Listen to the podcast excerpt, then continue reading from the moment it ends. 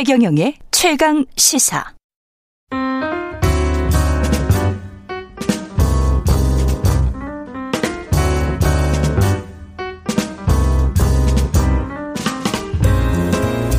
네, 더 나은 미래를 위해서 오늘의 정책을 고민합니다. 김기식의 정책 이야기 식센스 김기식 더 미래 연구소 소장님 나와 계십니다. 안녕하십니까? 예, 안녕하세요. 예, 네. 더 미래 연구소에서 보고서를 하나 발간을 했는데 서열화된 대학 구조 개혁. 어, 예, 그래서 저 종합대학인 국립서울대학교를 예, 어, 독립된 단과대 체제로 아예 근본적으로 재편하자 이런 보고서를 냈죠. 독립된 단과 대학들로 그냥 만들어 버리자. 예, 예, 예. 그러면 무슨 뭐, 뭐, 프랑스에 있는 소르본느 1대학, 2대학, 3대학 예, 뭐 예. 이런 그랑제골 식입니까? 대학처럼 이제 단과대별로 다 독립시키자 이런 이런. 아, 그런 식이. 네. 그렇게 되면은 서열화된 대학 구조가 개혁될 것이다. 그런 개- 개혁에 이런 예. 이제 서열화 대학 서열화 구조의 균열이 발생하게 되는 될. 촉매자가 될 거다 이렇게 보는 거죠. 이게 지금 이런 그 제안을 하게 된 이유가 워낙 한국만의 어떤 특징이 있는 건가요? 대학 구조가 워낙 이- 서열화돼 있습니까, 우리가? 그, 렇죠 예. 이제 우- 우리나라는 사실은 이제 자원도 없고 나라도 작은데 사이 인적 자원 갖고 선진국까지 온 나라지 않습니까? 예. 그 중에서도 특히 고급 인력을 배출하는 대학은 되게 중요한데 음.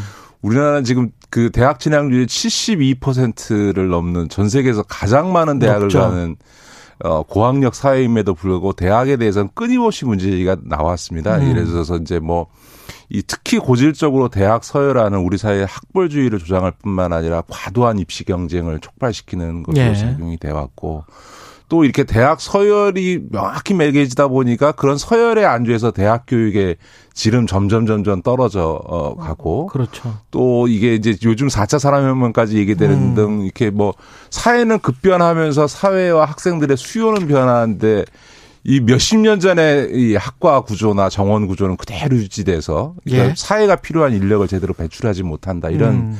어, 비판들이 끊임없이 제기돼 온 거죠. 그런 예. 점에서 뭔가 우리 대학 사회, 대학이 좀 근본적인 변화가 필요하다 이런 얘기는 뭐 수십 년 전, 전부터 되어 왔지만 음. 우리 사회에 워낙 막강한 힘을 갖고 계신 이 대학과 대학 교수님들의 어, 이 기존 체제를 유지하려고 하는 힘 때문에 음. 제대로 손도 못 대 온 건데요. 이번에 한번 근본적인 개혁이 필요하다 이런 차원에서 보고서를 낸 거죠.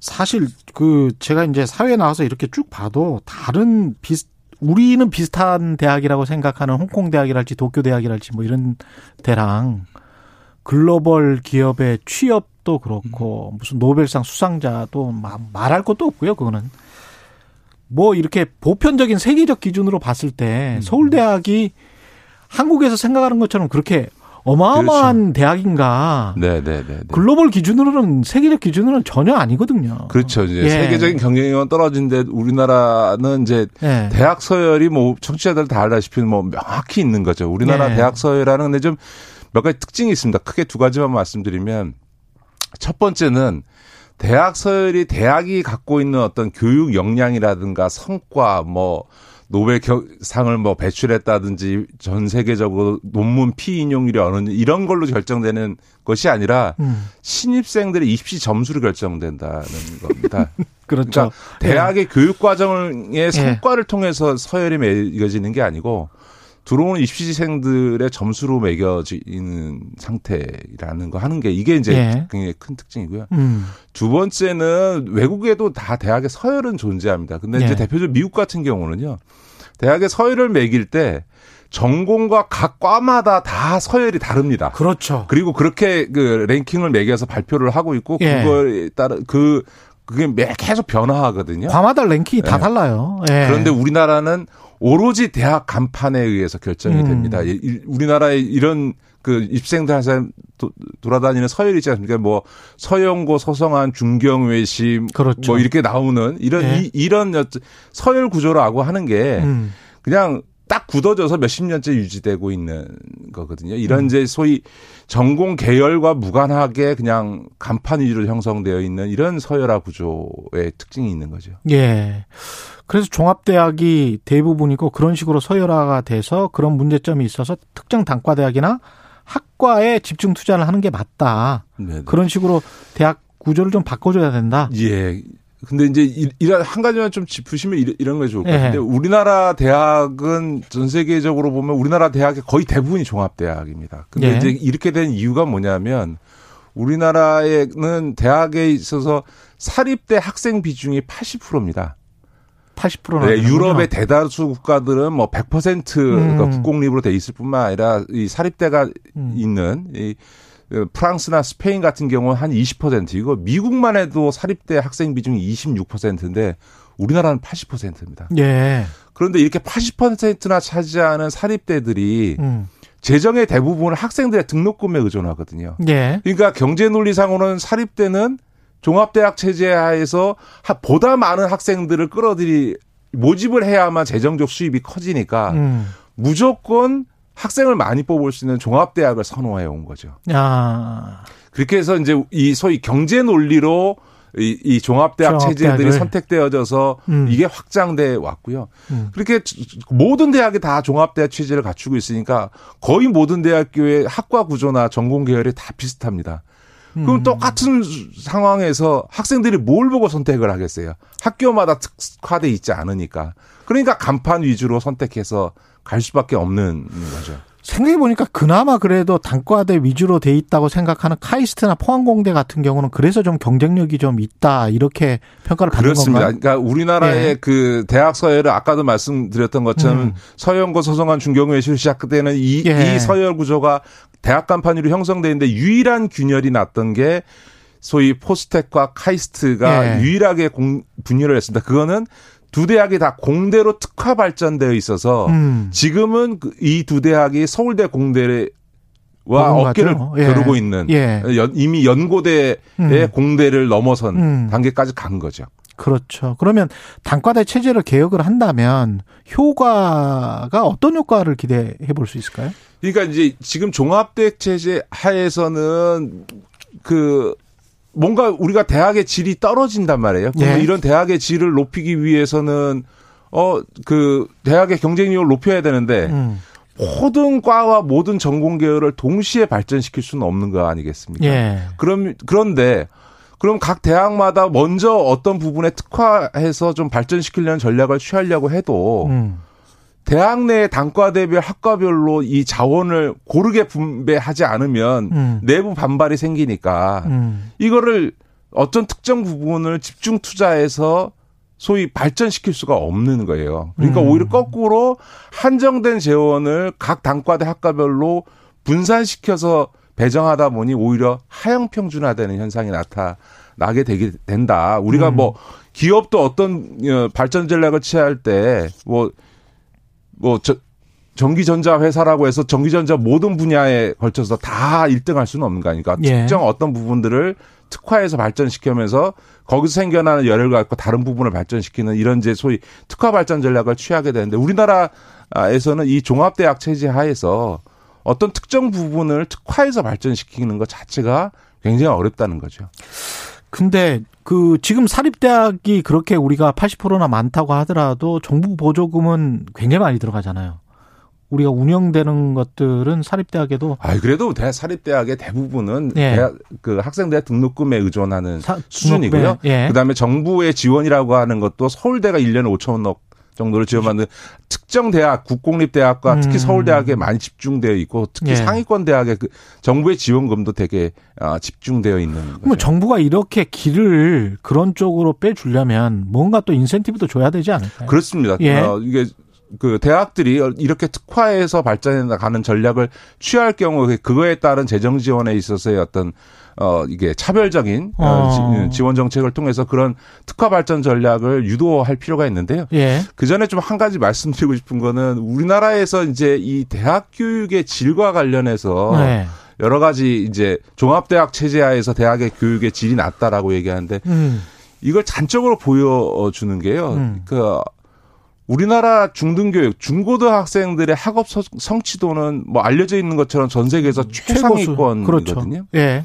그런데 스위스 모기관에서 내는 국가 경쟁력 영감에 따르면 음. 우리나라는 정, 그 63개국 중에서 대학 경쟁력은 48입니다.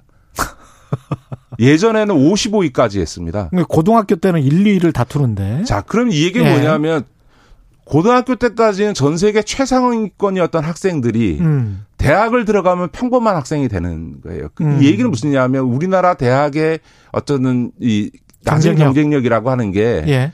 학생들에게 문제가 있는 게 아니고 대학 교육 과정이 문제가 있는 거죠. 자, 지금은 어떻게 보면 대학 교육 과정이라고 하는 거는 그냥 스펙을 쌓기 위한 통과 과정일 뿐인 거거든요. 그렇죠. 앞서 말씀드렸던 것처럼 대학의 서열이라고 하는 것은 예. 신입생의 입시 점수에 의해서 결정되고 음. 졸업 이후에 영향이 없어요. 그러니까 대학의 인풋과 아웃풋이 똑같다는 얘기는 대학 교육 과정이라고 하는 게 학생들의 역량을 키우는데 아무런 기여를 하고 있지 못하다라고 하는 아주 가혹한 평가를 받을 수밖에 없는 거죠. 근데 여기에서 학생들의 역량이라는 게 지금 당장 학생들이나 학부모들은 뭐 취업, 그 다음에 실, 실용적인 것, 이런 네네. 것들을 이제 생각을 하지 않습니까? 그걸 대학이 못, 못 뒷받침해 준다, 이런 거는 다 동의를 할 것 같은데, 그렇다고. 그렇죠. 근데 이제 예를 들면 이런 겁니다. 예. 지금 이제 우리나라의 그 대학 구조의 가장 큰 문제 중에 하나는 이 학과 정원 구조가 실제적인 수요에 반영하지 못하던데 이걸 뭐 논리 이전에 제가 통계적으로 이렇게 이런 말씀을 드리고 싶은데 예. 서울대학교 우리나라 서열의 정점에 있는 서울대학교가 1990년에 공대가 740명이었는데요. 90년에 740명. 그 다음에 인문대가 210명이었어요. 예. 근데 2022년 기준으로 입학 정원에서 공대는 850 그 3명으로 예. 15% 증가를 했는데 인문대는 294명으로 40%를 증가합니다. 아. 30년 동안 서울공대 정원이 15% 증가했는데 예. 인문대는 40%가 증가한 거예요. 음. 그러니까 우리가 그 30년 동안 산업이 고도화되면서 고급 기술 인력에 대한 필요가 점점 늘어나고 있는데 예. 공대가 정원이 늘어난 것보다 오히려 거꾸로 인문대가 정원이 더 많이 늘어났다는 건 이런 사회 변화에 역행해 왔다는 거죠. 음. 그럼 꼭 학생들의 수요하고도 역행하고 있는 거거든요. 학생들은 오히려 이공계를 더 원하는데, 아니 사회는 그걸 원하는데 사회는. 예, 예. 그 이제 그거에 조응하지 못하는 거고요. 음. 예를 들면 지금 그 작년 기준으로요. 전국의 국어 어, 교사 선발 인원이 418명인데요. 음. 전국의 사범대 국어교육과 졸업생 숫자 입학생이 1000명입니다. 그러니까 무슨 얘기냐면 국어교육과 들어가는 학생들은 입학할 때 이미 3분의 2는 교사가 못 되는 거예요. 더군다나 힘드네. 지금은 교직 게. 과목 그러니까 예. 교직 자격이 개방돼 있어서 사범대를 안 나와도 교직 과목만 이수하면 음. 교사 임용고시를 볼 수 있거든요. 그런데 어쨌든 정원만 놓고 봐도 교사 선발 인원, 국어과 교사 선발 인원보다 2.5배의 소위 사범대 국어교육과 정원 구조를 유지한다는 게 말이 되냐라고 예. 하는 거고요. 또 하나 예를 들면 이런 거예요. 지금 우리나라의 그 외국어 계열 있잖아요. 음. 어 학과를 설치하는 대학이 125개 대학이고요. 예. 거기서 매, 매년 약 한 2만 명 정도의 졸업생을 배출을 하고 있어요. 음. 근데 우리나라에는 한국 외국어 대학이나 부산 외국어 대학처럼 소위 언어를 전문적으로 가르치는 대학이 있을 뿐만 아니라 지금 외국어라고 하는 건 특히 영어나 중국어나 이런 거는 전공과 무관하게 학생들이 나중을 위해서 스스로 알아서 예. 다 영어 학습을 하잖아요. 뭐 예. 특별히 무슨 어문계열 학과를 가지 않고도 외국어 음. 습득을 다 하고 있는데 그런데 무려 18,000명이나 되는 학생들을 지금 어문계열 학과 졸업생으로 배출하고 있는데 음. 거꾸로 이런 4차 산업혁명 시대의 컴퓨터 공학과라든가 또 지금 우리 바이오 강국으로 나가려고 하는데 바이오 학과라든가 이런 부분들은 정원을 늘릴 수가 없어요. 왜 못 늘리느냐? 음. 종합대학 체제 하에서는 그렇지. 쿼터가 공대 있구나. 그렇죠. 공대 한 정원은 전체로 실링 캡이 씌워져 있으니까 예. 공대나 어떤 특정 학과의 정원을 늘리려고 하면 다른 데서 다른 학과의 정원을 줄여야 되는데 예. 그 줄어드는 학과 쪽에서는 뭐 죽어도 안 된다 그러죠. 왜냐하면 그렇죠. 학과 정원이야말로 교수 숫자부터 학교에서의 파워, 위상. 예. 위상 이런 거와 직결되니까 그러니까 이게 힘센 쪽에서는 오히려 학생들의 수요는 없는데 예. 오히려 교수 정원이 늘어나는 이런 형태에 나타나게 그러니까 되는 거죠. 종합대학으로 하면은 기득권을 오히려 보호해주고 강화해주는 쪽으로만 발전을 해버린 거네요. 기존에. 그렇죠. 그러니까 예를 들면 네. 서울대 인문대가 학부제로 운영을 해왔었는데요. 예. 그런데 이제 막 그 막상 해보니까 불어불문학과 도고동문학과에는 한 명씩밖에 지원을 안 하는 거예요. 아. 그러니까 어떻게 지금 하고 있냐면 작년 예. 같은 경우에는 아홉 명은 무조건 그냥 수시에서 그냥 뽑을 수 있도록 예. 그 해줬어요. 예. 그러니까 이 소위 각 학과의 기득권을 유지시키기 위해서 음. 소위 그렇게 입학 정원을 관리를 해주는 거죠. 이게 뭐 전체적인 말씀이 뭐 순수 학문을 없애자 말살하자 뭐 이런 이야기는 전혀 아니고 네네네. 우리가 국가를 생각을 한다면 선택과 집중은 분명히 필요하다. 그런 말씀에서 지금 하시는 그렇죠. 제안인 것 지금은 같아요. 뭐 예. 그러니까 순수 학문 보호나 네. 이런 거는요. 예. 지금 또 다른 문제고? 예, 네. 딱한 말씀만 네. 드리면 외국은 순수 학문이나 이런 대학은 당연히 지- 취업 준비 기관이 아니고 교양 교육도 해야 되고 지성인도 배, 그 배출을 해야 되는데 그렇죠. 이거는 외국은 어떻게 하냐면 예. 학부 단위로 단과대별 학생을 뽑아서 1, 2학년 동안은 교양 학부 맞아요. 과정과 네. 교양 과정을 통해서 충분히 교양 교육을 하고 3, 3, 4학년에 가서 전공 교육을 하고. 하거든요. 그러니까 예. 순수 학문이나 이런 교양 교육은 음. 지금처럼 학과 단위로 선발하지 않고 단과대별로 선발을 해서 1, 2학년 교양 과정을 밟도록 하거나 음. 교양 과목을 필수 과목으로 하는 맞아요. 방식을 통해서 네. 얼마든지 할 수 있지 그거를 알겠습니다. 전공 학과 규조로 유지할 이유는 전혀 없다 이 말씀입니다. 예, 김기식의 식센스 더 미래연구소 김기식 소장님이었습니다. 고맙습니다. 네, 고맙습니다. 예, KBS 라디오 최경령의 최강시사 듣고 계신 지금 시각 8시 46분입니다.